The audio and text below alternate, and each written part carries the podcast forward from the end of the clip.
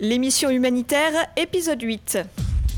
L'humanitaire, c'est pas l'humanité. On n'intervient pas auprès de centaines de milliers de personnes, comme ça, d'un coup de baguette magique. Un demi-million de morts. Des concerts à Wembley et à Philadelphie. La confusion des genres commence. Outside General Hospital, a little boy is brought through the crowd. He's covered in dust, limp, and weak. He appears barely alive. In Ethiopia, 7 million people are threatened by starvation. Thousands have already died. Expédier des couvertures, mais aussi des tentes, du matériel médical. Le travail est aujourd'hui le même pour toutes les organisations humanitaires. On y va tout le temps car ce sont des hommes qu'on aide. On y va tout le temps, n'importe où, même si ce sont des pays totalitaires. C'est rarement en Suisse qu'on va travailler. Un sac de riz sur les épaules de Bernard Kouchner. Certains diront que cette fois, il a trop le sens de la mise en scène devant les caméras. Dawn, and as the sun breaks through the piercing chill of night on the plain outside Coram, it lights up a biblical famine, now in the 20th century.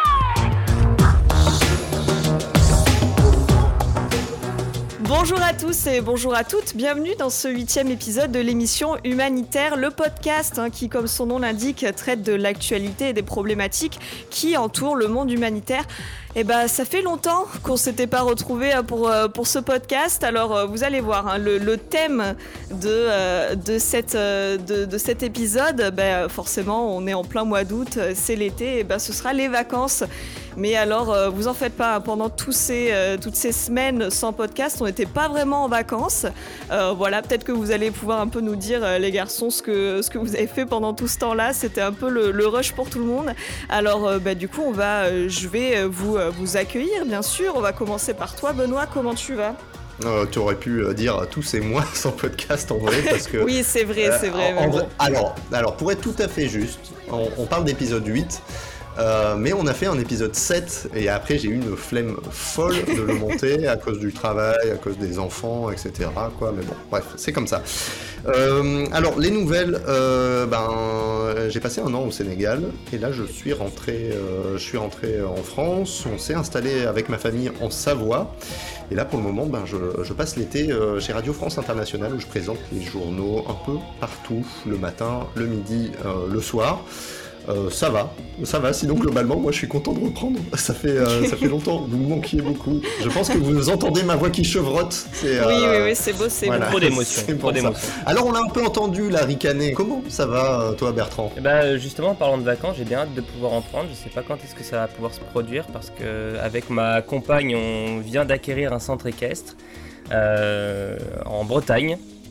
Et, euh, et j'espère que voilà, on va pouvoir lancer des activités assez rapidement. Et l'objectif, c'est justement de pouvoir accueillir à terme des, des, humanitaires qui rentrent de mission pour des sas de décompression. Ça, c'est un peu le but euh, sur le moyen terme. Mais t'as combien de chevaux? Pour l'instant, on en a euh, 13. Ça va. Bon, ça va. C'est du, boulot, du boulot, quoi. Ouais, c'est ça. Ouais, voilà. Mais tu sais, Benoît, je, je t'écoute religieusement euh, sur RFI quand je ramasse les crottins euh, tous les matins. c'est une saine activité. À ton tour, Thibaut. Un peu silencieux, quand même, Thibaut, notre ambassadeur, Ouais. euh, notre ambassadeur en Suisse. C'est parce que je vous écoute religieusement, c'est pour ça. Moi, ça va bien aussi. Hein. Je suis super ravi de qu'on puisse se retrouver aujourd'hui pour ce nouvel épisode. Et puis, ça me fait plaisir aussi parce que pour moi, de mon côté, c'était un peu, euh, un peu rock'n'roll euh, ces derniers temps. C'est parti, un peu dans tous les sens, notamment avec un départ mission qui a finalement été annulé. Ouais. Et le truc, c'est que je préparais tout de même ce départ depuis trois mois. Donc, quand tout, tout est tombé au lot, bah, eh ben, il m'a bien fallu quelques jours pour redescendre et passer à autre chose. Mais bon, maintenant ça va, c'est c'est redescendu. Je prépare déjà d'autres projets, notamment pour carnet de bord humanitaire. Mais pour l'instant, il est encore trop tôt pour vous en parler. Oh là là, le sens du teasing, le sens du teasing, bravo. Et bien, du coup, pour cette émission, donc on a dit sur le thème des, euh, des vacances, euh, on va euh, parler euh, finalement des, des vacances des humanitaires. Alors, on va commencer, enfin, on va commencer, non, on va pas commencer. Euh, on va évoquer notamment, donc, super, les, euh, les euh, aranars, donc ce principe un peu de, de congé de détente pour, pour les travailleurs humanitaires. On en parlera après. Euh, on va évoquer également, du coup, les humanitaires qui ont décidé de se reconvertir dans le, euh, dans le tourisme. Euh, puis, euh, on va parler de la question, on va se poser la question sur pourquoi les humanitaires ont besoin de vacances. Et on terminera évidemment avec la, la, la classique, j'ai envie de dire, chronique culture que tu nous présenteras, Benoît, et qui sera sur le film Casque Bleu. On a hâte. Mais on va commencer, du coup, avec, avec toi, Benoît. Voilà, et donc effectivement, Pour euh, aujourd'hui, Benoît, c'est toi qui nous as soumis cette euh, thématique-là, et il semblerait que le point de départ de ce thème des vacances, c'est ta rencontre, Benoît, avec une humanitaire au Tchad. Oui, j'ai rencontré Cozy, elle a euh, la vingtaine, elle travaille pour une ONG française à N'Djamena, et pour ceux qui ne sont jamais allés au Tchad au mois de mai, il faut imaginer une fournaise à ciel ouvert, vraiment il fait 50 degrés, on n'en peut plus, on n'arrête pas de transpirer. En plus, les conditions de sécurité des ONG sur place font que la vie est un peu sous restriction, on peut pas trop se déplacer euh, comme on veut euh, dans la ville, et à cela s'ajoute aussi, eh ben, pour des Français, un sentiment anti-français qui grandit aussi sur le continent africain, et donc au Tchad, je rajoute encore une contrainte, Internet est vraiment pas rapide, c'est super frustrant. Donc, bah, quand j'ai rencontré Cozy, elle avait hâte de partir en RNR, c'est-à-dire sa période de repos. Nous, nos RNR, c'est tous les, tous les trois mois je me suis dit ah c'est confortable. Et en fait arrivé aux trois mois euh, j'étais super fatiguée. Parce que je pense que les débuts de mission les trois premiers mois sont épuisants. Parce que euh, bah il y a un nouveau boulot une nouvelle équipe euh, une nouvelle vie. Et, et puis c'est vrai que le contexte ici a été un peu un peu tendu sur les trois premiers mois. Donc il y a une fatigue qui s'est accumulée et je pense un, des épisodes un peu de stress qui fait que quand je suis arrivée vraiment au bout des trois mois, j'étais euh, rincée. Voilà, arrivé euh, au bout de ces trois mois euh, de début de mission, Cozy a décidé de ne pas rentrer en France, mais plutôt de partir sur, sur l'île tanzanienne de Zanzibar. C'était un choix limpide pour elle. Rentrer en France, c'est aussi, mine de rien, fatigant parce que comme on a toute la famille à voir, les amis à voir, on sait qu'on va courir un peu à droite à gauche. Et ça c'est quelque chose je sentais que j'avais besoin d'être dans un endroit assez neutre et puis euh, il y a aussi le fait que les destinations à partir de N'Djamena sont très très chères. Donc euh, Zanzibar fait partie des destinations les moins chères. Donc c'était aussi une des raisons qui a fait que, que je suis partie là-bas pour me ressourcer. Bref, à Zanzibar, elle a dormi, elle a un peu fait la fête, elle a rencontré aussi euh, quelques humanitaires, mais pas trop. L'île est quand même une destination de vacances classique pour ce corps de métier. Alors est-ce que Cozy était embêté tout de même de laisser le travail derrière une culpabilité envers les collègues, plutôt par rapport aux collègues nationaux, parce que il y, a les vacances, mais il y a le fait aussi qu'on voyage.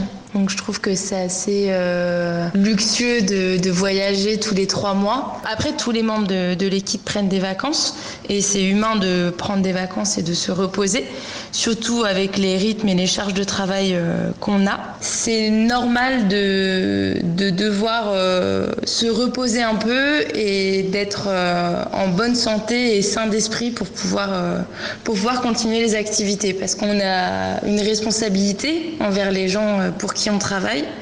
Et donc euh, c'est important aussi de savoir prendre soin de soi pour pouvoir euh, prendre soin des autres on l'a compris, l'humanitaire, aider les autres, c'est aussi un métier. Et euh, comme euh, tous les travailleurs dans le monde, je suppose, Cozy pense déjà à ses prochains congés dans euh, deux mois en France. ben voilà, ben un témoignage un peu léger pour commencer cette, cette émission, mais avec quand même quelques éléments qu'on va développer du coup avec toi Bertrand tout de suite. Oui, alors c'est vrai que lorsque l'on entend parler des missions humanitaires, on a un peu le sentiment que ce sont des personnes qui arrivent sur le terrain, sont à fond pendant la crise en mode pompier et qui ensuite rentrent en France et se reposent. Bon, en réalité, c'est un peu plus subtil que ça, évidemment. Et pour nous en parler, j'ai interrogé Estelle Robert, la fondatrice de Humanitalents, un cabinet de conseil en ressources humaines spécialisé dans le secteur humanitaire. Avec son cabinet, elle propose du recrutement, du conseil et de la formation pour les ONG. Alors forcément, quand je lui pose euh, la question est-ce que les humanitaires peuvent prendre des vacances? Elle me rit au nez. Sa réponse est assez claire. Sur le plan légal, les humanitaires qui partent sous contrat français sont soumis au droit français et cela permet déjà de faire tomber les éventuelles idées reçues. Alors sur le plan légal, euh, les humanitaires qui sont en tout cas en contrat français sont soumis au code du travail français, donc ils ont droit à cinq semaines de congés payés par an. À cela, on ajoute souvent, euh, enfin dans quasi euh, la totalité des ONG euh, françaises, ce qu'on appelle des RNR ou break, qui correspondent un peu à un système de RTT, donc qui est une semaine de, congés payés, mais qui ne relève pas du régime des congés payés légal. Et ces RNR, justement, Laurie vous en parlera un peu plus en détail plus tard dans la chronique. Mais bon, quand je pose la question à Estelle, c'est à Renard, à quoi est-ce qu'ils servent? Ils servent surtout bah, à... Euh, typiquement aller se balader, euh, je sais pas moi, dans un parc ou euh, écouter les petits oiseaux. Voilà, dans, dans, plein de pays, on peut pas aller se promener, par exemple. Donc je ne parle même pas d'aller faire des activités de type yoga, cinéma ou c'est ce genre de choses qui permettent vraiment de décompresser et de penser à autre chose. Bon, c'est ça. Bon, regarder les oiseaux et se reconnecter à ses chakras. Bon, ça, c'est justement, c'est le teasing. Mais Laurie a préparé toute une chronique dessus. Oui, exactement. On va, on va voir ça un peu en détail euh, après. Oh là là, le sens du teasing, vous êtes trop fort, quoi. Bon. Eh, mais alors, euh, Bertrand, pourquoi est-ce que les humanitaires euh, ont besoin de vacances supplémentaires? Mais en réalité, ces jours de congé euh, supplémentaires, ils sont nécessaires, car les humanitaires en mission sont exposés à des risques qu'on appelle les risques psychosociaux. C'est euh, Mejda Ben Salma, qui est psychologue référente en qualité de vie au travail à Action contre la faim, qui nous en parle un peu plus en détail. En effet, les humanitaires sont soumis à de nombreux facteurs de stress. Je ne vais pas tous les citer, mais pour moi, il y en a trois en particulier. D'abord, c'est la charge émotionnelle au travail, la confrontation à la souffrance, à la misère, à la détresse humaine, à la violence, est très peu psychiquement. On comprend donc facilement euh, l'intérêt de prendre des vacances. Et c'est pour cela que le système de break et mini break sont proposés et qui s'adaptent aussi en fonction euh, du contexte sécu du pays. Ensuite, le deuxième facteur de risque, et pas des moindres, est euh, l'intensité du travail, du temps de travail et de son organisation. Et enfin, un des derniers facteurs pour moi de risques psychosociaux chez les humanitaires, c'est tout ce qui touche aux valeurs du travail, à la question de l'utilité, du sens du travail et de tout ce qui découle de ça, à savoir l'engagement, voire le surengagement des salariés, d'où la considérable importance de prendre des vacances et des vraies vacances. C'est-à-dire qu'on ne travaille pas pendant ces vacances et on se déconnecte vraiment. Bon, je pense que la question de prendre des vacances pour les humanitaires est déjà euh, bien tranchée, du moins en tout cas pour les personnes que j'ai pu interroger. En effet, que ce soit Estelle ou Mejda, toutes les deux m'ont affirmé que ce n'était pas simplement un droit, mais c'était surtout un devoir que de prendre des vacances pour les travailleurs humanitaires. Le risque, sinon, c'est effectivement de détériorer leur santé et la qualité du travail qu'ils peuvent apporter. En effet, les humanitaires sont particulièrement exposés au risque de burn-out, euh, un terme qui est assez répandu dans le milieu et qui malheureusement euh, frappe pas mal de travailleurs humanitaires. Et comme c'est un sujet qui me tient particulièrement à cœur et que les deux intervenantes ont pris le temps de développer un peu le sujet, je vous propose de retrouver une version un peu plus longue sur mon podcast Périple Humanitaire. Ok, bah on écoutera ça, Bertrand, sans problème.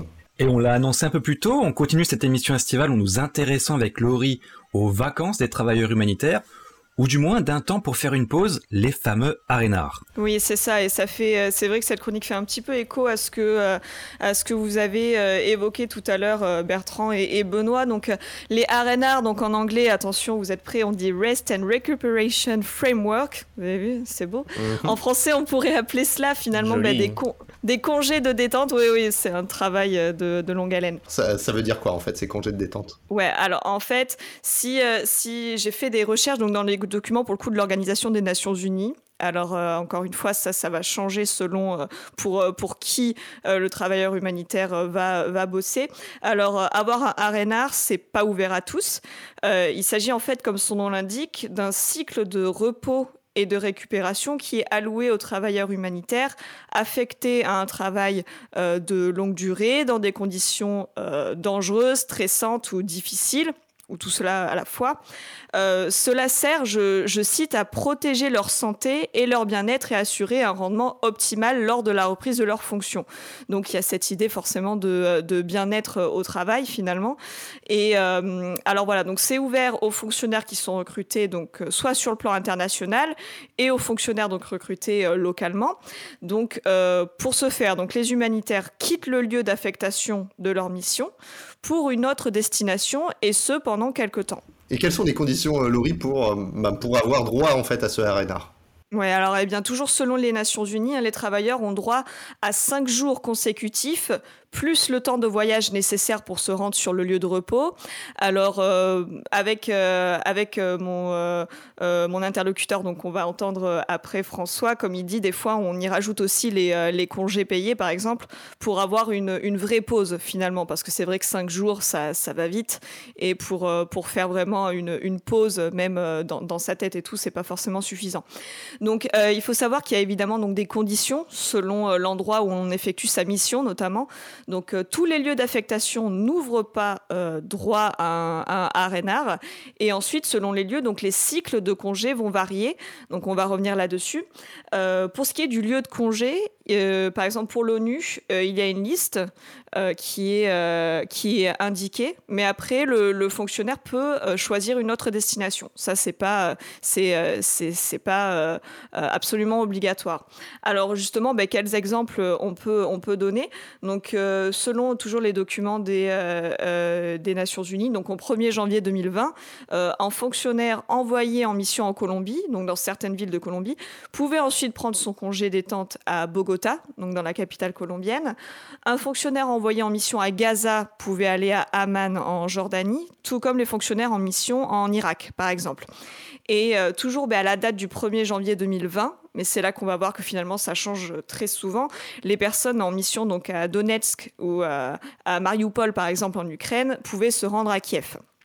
Mais ça, donc, c'est propre aux Nations Unies et surtout, ça évolue constamment. Donc, c'est ce que m'a expliqué euh, François Lescaut, donc il est euh, travailleur humanitaire. Aujourd'hui, il bosse euh, pour l'ONU et il a eu souvent recours au RNR. Déjà en ONG, les RNR, c'est flexible. Ça veut dire qu'on va toujours, c'est le siège qui va décider à quel degré on va mettre des RNR. Est-ce que le contexte demande, nécessite des RNR pour les staffs? Et ça va être des discussions en interne pour les UN, euh, parce que maintenant là je travaille avec le PAM, euh, c'est beaucoup plus complexe évidemment parce que c'est beaucoup plus gros et euh, ça va se jouer sur un, petit calcul d'apothicaire entre le level d'emergency qu'il y a sur le contexte. Enfin, il y a pas mal de facteurs qui vont rentrer en jeu et qui vont indexer. Il y a des cycles types. on va être sur un cycle, par exemple le cycle le plus fréquent, la fréquence la plus haute de RNR pour les Nations Unies, c'est quatre semaines, donc toutes les quatre semaines. Ça, ça arrive au Yémen par exemple ou dans les endroits où on vit en huis clos. Et après, on va avoir des cycles types du type toutes les six semaines, toutes les huit semaines, euh, tous les trois mois ou jamais sachant que euh, en fonction de, ton statut avec les Nations Unies, tu n'auras pas le droit au même non plus.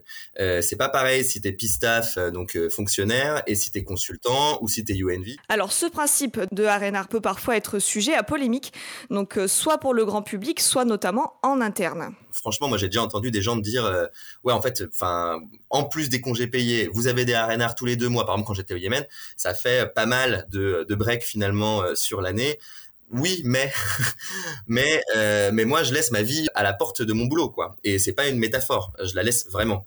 Du coup, ils sont polémiques. Euh, c'est une polémique que je comprends, euh, mais vraiment sur le sur le temps à prendre pour soi, c'est quelque chose que personnellement je n'accepte pas. Je trouve que les RNR en tant que vacances, enfin en tant que break nécessaires, sont complètement justifiés.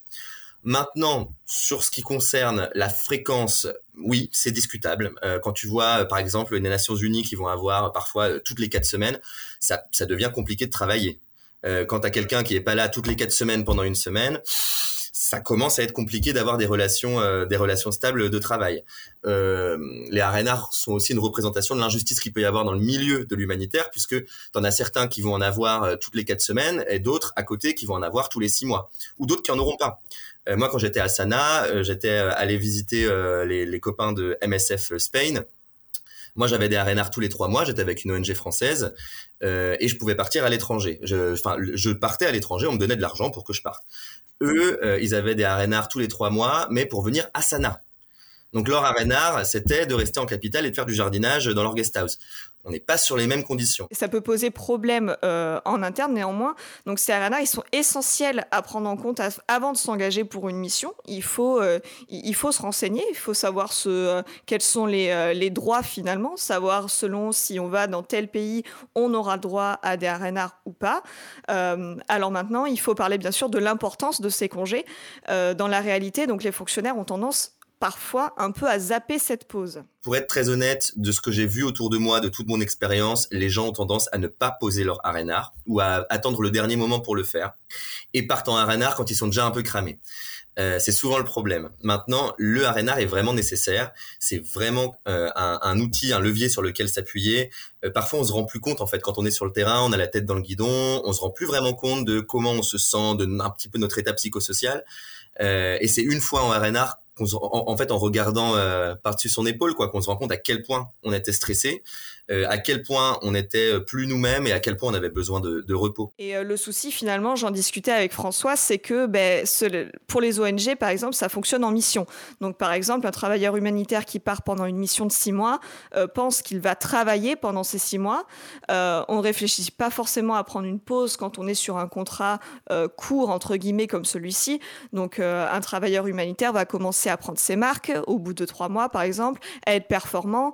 Et donc, c'est pas à ce moment-là qui va se dire bah, il faut que je fasse une pause. Pourtant, ça, ça pourrait être nécessaire, mais en ayant euh, euh, finalement la tête dans le guidon, euh, ben, on, s'en rend pas forcément compte. pour autant, ben, il faut comprendre à quel point ça peut être important pour l'équilibre mental, pour la santé mentale et notamment par rapport à ce qui peut être vécu au quotidien sur son lieu d'affectation. Donc François m'a donné un exemple qui est celui du Yémen. Il faut bien que les gens s'imaginent qu'au Yémen, on vit pas comme un Yéménite. Donc c'est pas parce qu'on est nous on vit on a une vie d'expat avec toutes les règles de sécurité que ça impose et c'est c'est pas vraiment les contextes qui nous font souffrir puisqu'on est relativement peu exposé en tant qu'expatrié. C'est surtout les règles sécu qui nous sont imposées.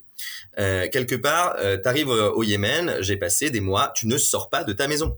Euh, tu as un supermarché autorisé, euh, tu peux aller chez les autres ONG si elles t'invitent après avoir checké ta bagnole pendant deux heures. Enfin, tout est compliqué, donc finalement tu sors pas tu vis avec trois quatre personnes, peut-être cinq ou six, euh, tu es en vase clos, c'est pas des conditions normales pour un adulte en fait, de perdre sa liberté, de devoir demander l'autorisation pour sortir, de devoir demander l'autorisation pour dormir ailleurs, de pas avoir le droit d'inviter qui que ce soit, de pas avoir de communication ni avec sa famille ni avec ses...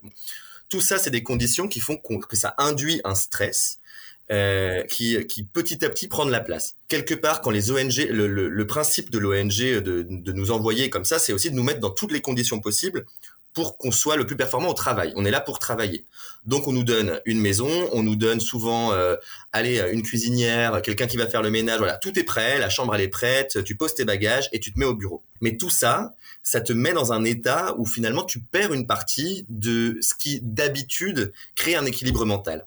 Euh, ces moments en fait où tu vas euh, bah, faire ta lessive, faire ton ménage, aller voir tes potes pour décompresser, euh, appeler euh, quelqu'un, voilà, tout ça, tu n'y as plus accès.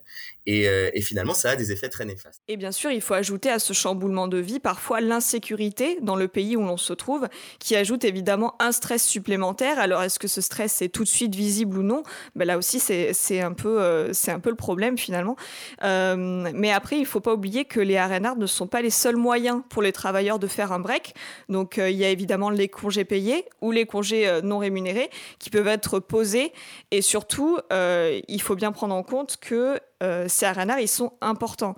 Ils existent pour une raison, c'est-à-dire qu'à un moment donné, ben, il y a un besoin de faire une pause qui est, nécessaire parce que, comme, comme François l'expliquait, ben, on a la tête, on a la tête dans le guidon, on travaille, on travaille, on travaille, et puis au bout d'un moment, eh ben on prend, euh, on prend pas la pause euh, quand il faut. Donc, euh, donc c'est important en tout cas de de bien se renseigner sur ces RNR. Alors évidemment, dans les lieux où, il n'y en a pas, ça veut dire généralement peut-être que la vie sur place est est plus simple, ou en tout cas il y a plus de de liberté, notamment par rapport à la sécurité dans le pays. Mais encore une fois, c'est quelque chose qui change tout le temps. Et donc après les humanitaires qui partent en vacances, Thibaut, tu vas nous parler de ceux qui se sont reconvertis dans le secteur du tourisme pour permettre à leurs collègues, et pas que, de pouvoir en profiter. Ça me fait un peu penser euh, à Kabul Kitchen, mais j'attends que tu développes un petit peu le sujet, Thibaut. Ouais, c'est ça. Pour cet épisode qui sont bons les vacances, le sable chaud, les cocktails à profusion, j'ai voulu comprendre ce qui pouvait motiver certains humanitaires à suspendre leur carrière pour se reconvertir dans le secteur du tourisme.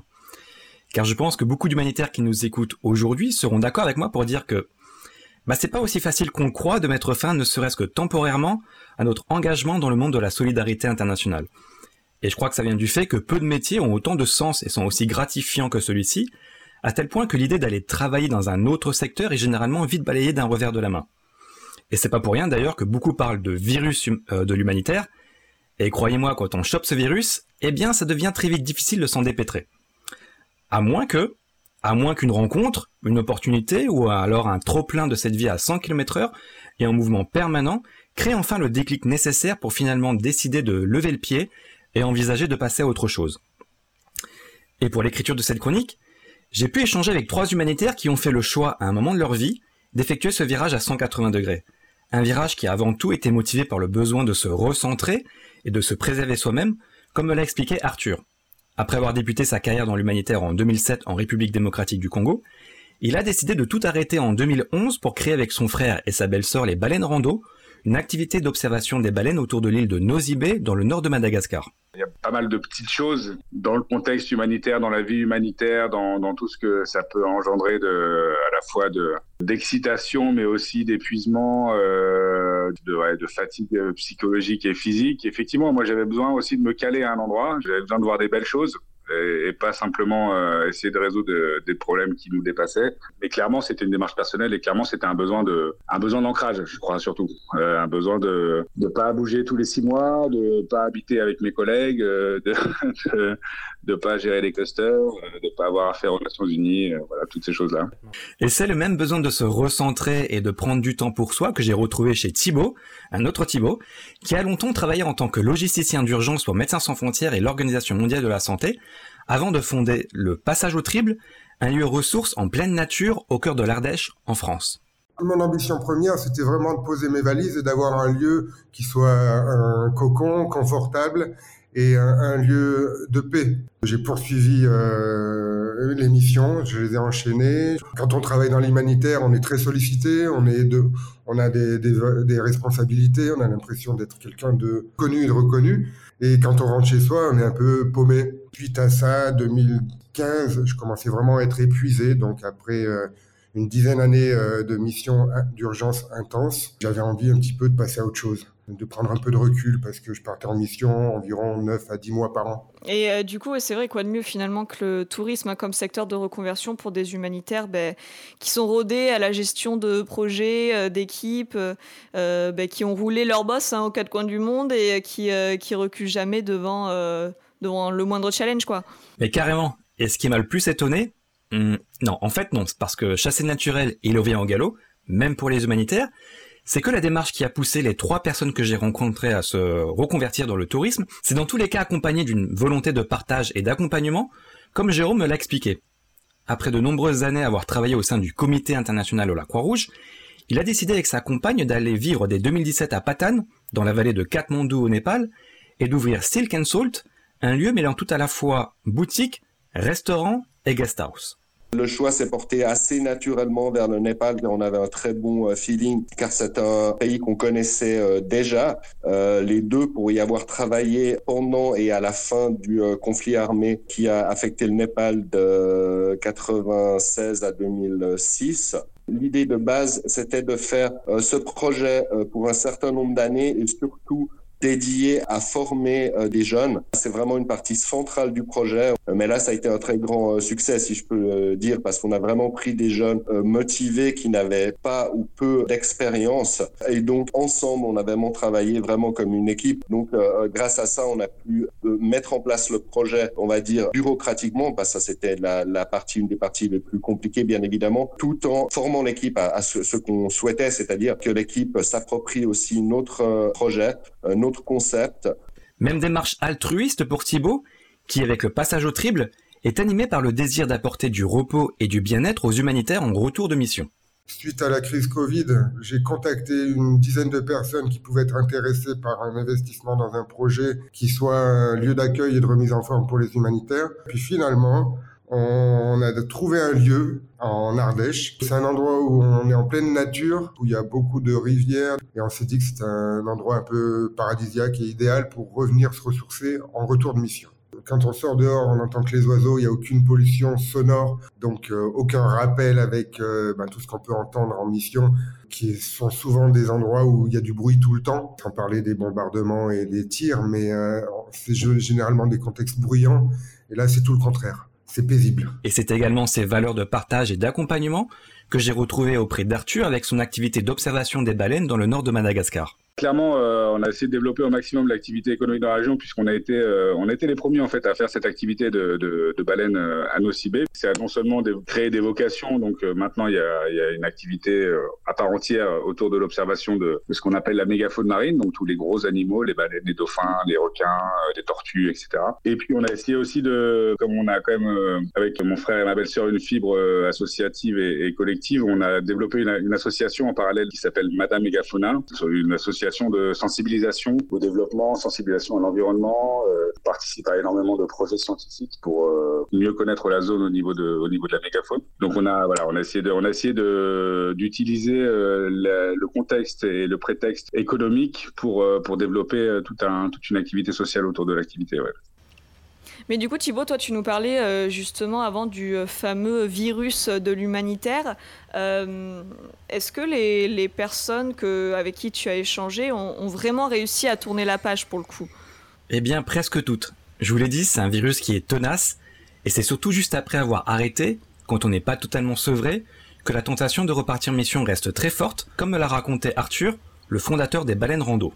Alors j'ai eu envie de repartir aux missions au début de l'activité à Madagascar parce que euh, quand on est en mission, on est dans de l'adrénaline permanente, on est dans l'action permanente. Euh, alors ça a ce côté très fatigant, mais ça a ce côté très grisant aussi. Donc euh, les débuts de l'activité professionnelle et touristique à Madagascar ils ont, été très très calmes. Hein. Ça, a mis du temps à se mettre en place. On a eu deux ans où ça a tourné au ralenti avant de pouvoir trouver notre notre rythme et, notre place dans, tout ça. Donc ouais, là il y a beaucoup de moments où j'avais envie. J'avais très envie de repartir. J'avais très envie de retrouver l'excitation du terrain. Bref, vous l'avez maintenant bien compris, c'est toujours difficile pour un humanitaire reconverti de résister à l'envie de repartir en mission, et ça l'est d'autant plus lorsque ce sont les organisations pour lesquelles vous avez déjà travaillé qui vous recontactent et qui insistent pour que vous reveniez. C'est exactement ce qui est arrivé à Thibaut il n'y a pas si longtemps. Je suis encore sollicité par euh, les organisations. La dernière fois, j'ai eu des appels, ben, il n'y a pas si longtemps, pour l'Ukraine. J'ai été appelé par MSF qui m'a appelé cinq fois pour que je puisse aller ouvrir. Et l'OMS aussi m'a appelé. C'est une ambivalence permanente. Je me fais un petit peu euh, bataille en, interne parce que ben, quand on aime ça, on se sent utile, on se sent qu'on pourrait euh, apporter euh, quelque chose de plus. Mais là, je me suis dit que c'était plus, c'était plus mon rôle et que j'avais, je m'étais engagé dans un nouveau projet qui avait tout autant d'importance pour moi. Parce que l'accueil et euh, la prise en charge des humanitaires au retour, c'est aussi quelque chose qui, qui me tient à cœur. Et même chose pour Jérôme et sa compagne avec le comité international de la Croix-Rouge, qui n'a pas hésité à les recontacter à plusieurs reprises. On est quand même assez euh, expérimenté et euh, le CICR, bien sûr, à, certains moments donnés, avec certaines crises, euh, ils se permettent de recontacter des collègues qui ne seront plus sous contrat pour voir éventuellement si on pouvait donner un coup de main. Et c'est ce qui s'est, passé. Le CICR nous a recontactés pour des missions courtes, ce que nous avons accepté. D'ailleurs, il y a quelques mois et après deux années difficiles à cause de la pandémie de Covid-19, Jérôme et sa compagne ont finalement pris la décision de fermer Silk and Salt et sont aujourd'hui de retour en mission avec le comité international de la Croix-Rouge. Les baleines rando et le passage au trip sont pour leur part toujours en activité, et si vous souhaitez en savoir plus, tous les liens sont disponibles sur le site internet de l'émission humanitaire, de même que l'intégralité des interviews que j'ai réalisées auprès d'Arthur, de Thibaut et de Jérôme. Pop culture sans frontières. Allez Benoît, maintenant on passe à ta première chronique culture depuis le début de l'émission humanitaire. Ouais, pour rester euh, dans ce thème des vacances, moi je- j'ai décidé de vous parler euh, de Casque Bleu. C'est un film de Gérard Jugnot sorti en juin 1994, rien que ça, et ça ressemblait à ça. Good morning, good morning everybody. C'est qui ce blaireau Un emmerdeur.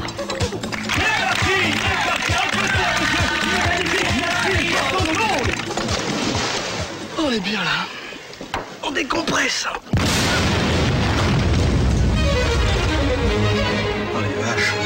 Regardez Patrick, j'ai tout filmé. on verra ça plus tard. Je dois rentrer à Paris aujourd'hui.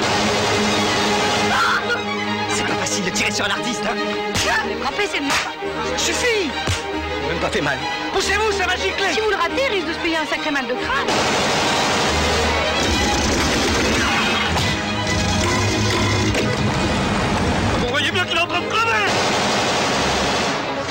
Voilà, une comédie de GGJ dans l'émission humanitaire. On s'y attendait pas, hein. il faut pas le confondre évidemment avec JJG. Ça, je pense que les vrais connaissent un peu le sigle. Voilà. Casque bleu, c'est euh, c'est l'histoire d'un couple en crise, Patrick, Gérard Jugnot et Alicia, interprétée par euh, Victoria Abril. C'est un couple de viticulteurs. Patrick est allé voir ailleurs, mais il a des regrets. Alors, euh, pour tenter de sauver leur mariage, le couple décide de partir en vacances aux piscines. Jeu de mots, l'auberge de la paix, Eh oui. une sorte de club med sur les lieux de leur rencontre, une île euh, de la Méditerranée au large des Balkans, territoire autrefois sous domination soviétique.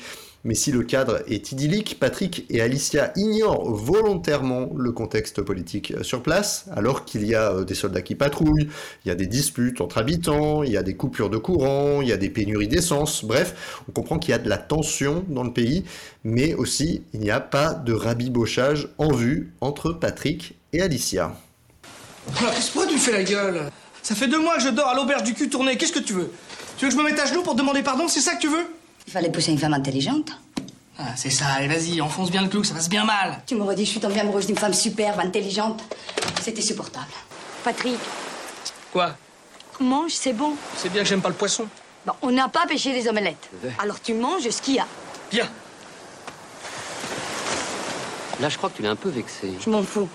S'il veut la guerre, il va la voir.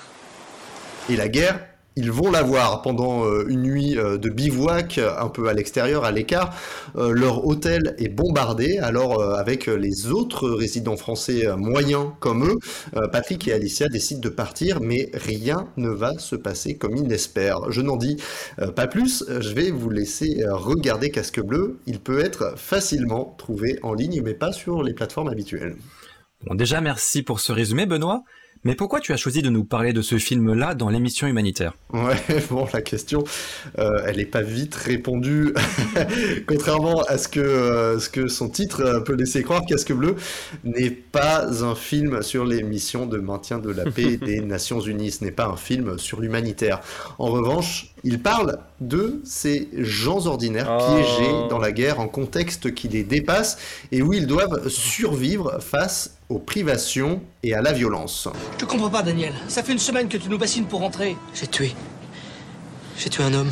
Et pour ne pas l'être En temps de guerre, c'est assez rare, mais ce sont des choses qui arrivent, hein Allez, viens, on se tire. Pourquoi vous êtes revenu me chercher? Mais parce que...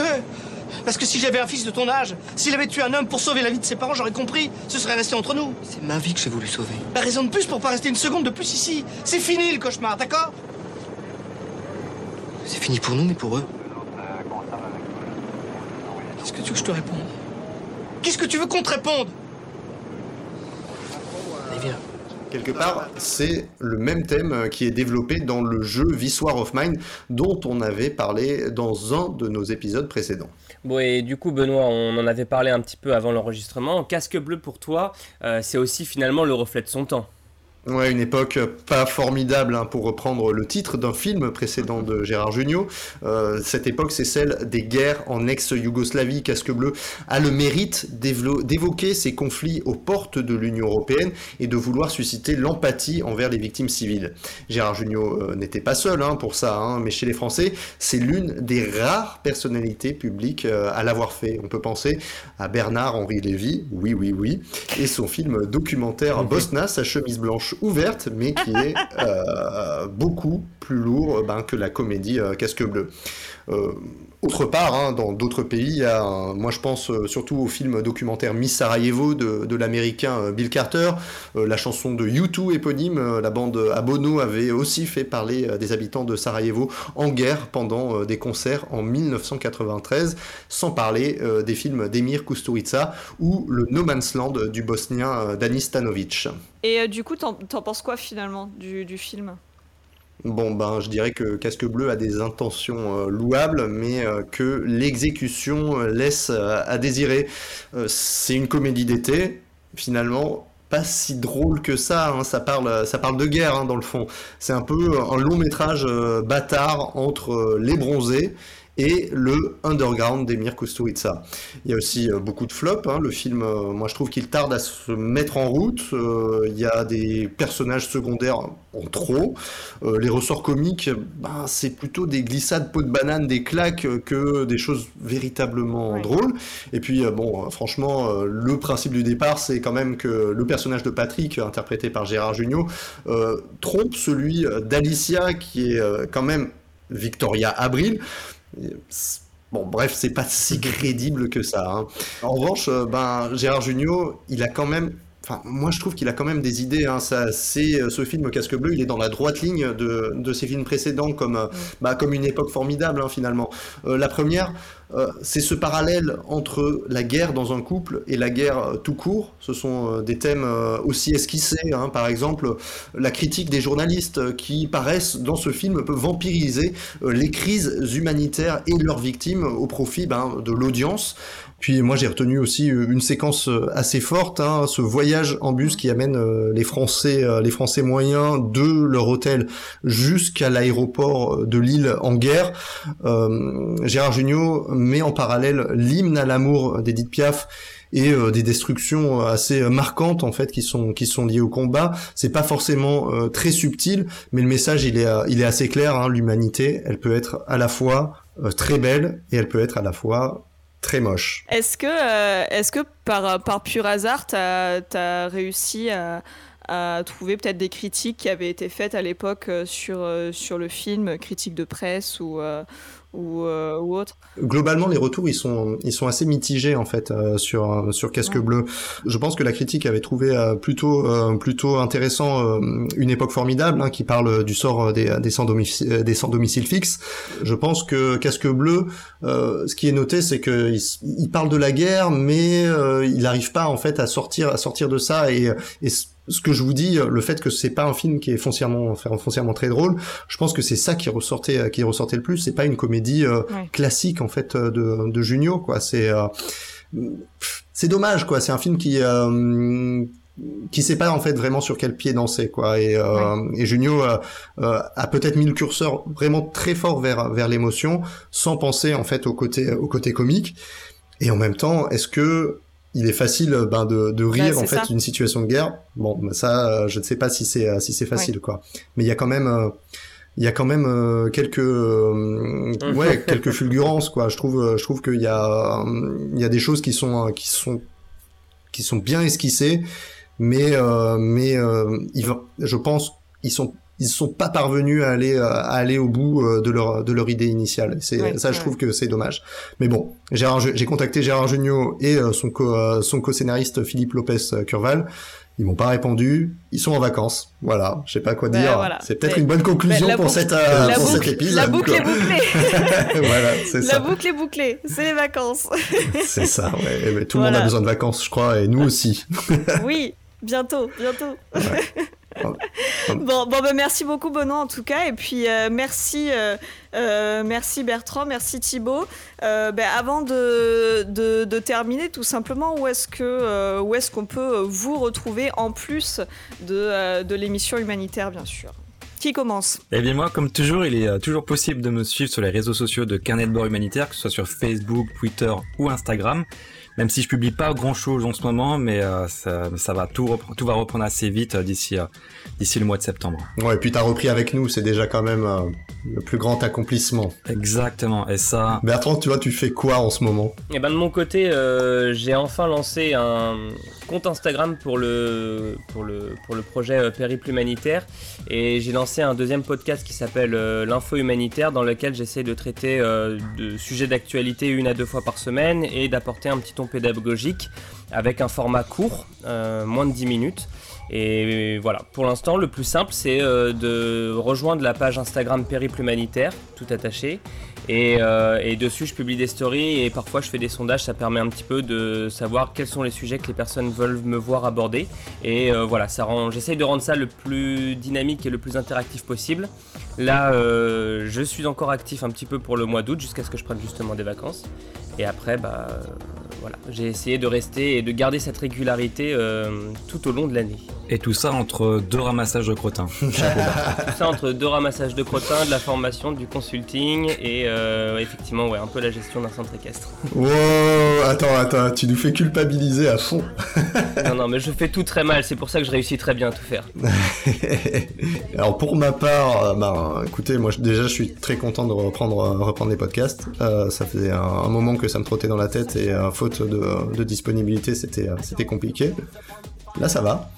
Euh, et en ce moment, vous pouvez m'écouter si vous êtes un peu maso euh, sur euh, sur Radio France Internationale, euh, souvent en matinale, un peu en soirée, et puis un peu un peu à la mi-journée aussi, quoi. Mais plutôt en matinale là ces derniers temps. Et puis toi, Laurie, où est-ce qu'on peut te trouver Où est-ce qu'on peut t'écouter? Alors, euh, eh bien, alors moi m'écouter du coup euh, sur l'émission humanitaire. Après, si vous me croisez, si vous me croisez dans la vie, je parle, je parle beaucoup aussi. Euh, non, sinon au niveau, euh, au niveau du boulot, bah, du coup, toujours journaliste à l'AFP. Euh, toujours au sport jusqu'à euh, jusqu'à fin août et puis après euh, une nouvelle aventure à Bordeaux pendant pendant six mois. Bon, ben on va continuer à faire à faire ces émissions à distance, quoi. Peut-être un jour, peut-être qu'un jour on sera on sera réunis quelque part, on ne sait pas. quoi. On y arrivera un jour, on y arrivera. Mais en tout cas, merci beaucoup. merci beaucoup à, à tous et à toutes, bien sûr, de, de nous avoir écoutés, d'être revenus après ces, ces, ces mois d'absence. On espère que, que euh, ce euh, nouveau numéro va, va vous plaire. Et puis, on vous retrouve très vite pour un neuvième épisode Ouais, ouais. et un dixième, et ainsi de Voilà, suite. c'est tout ce qu'on espère. Merci beaucoup, Laurie. À plus. Passez une bonne journée. Salut Merci, Laurie. Merci à vous.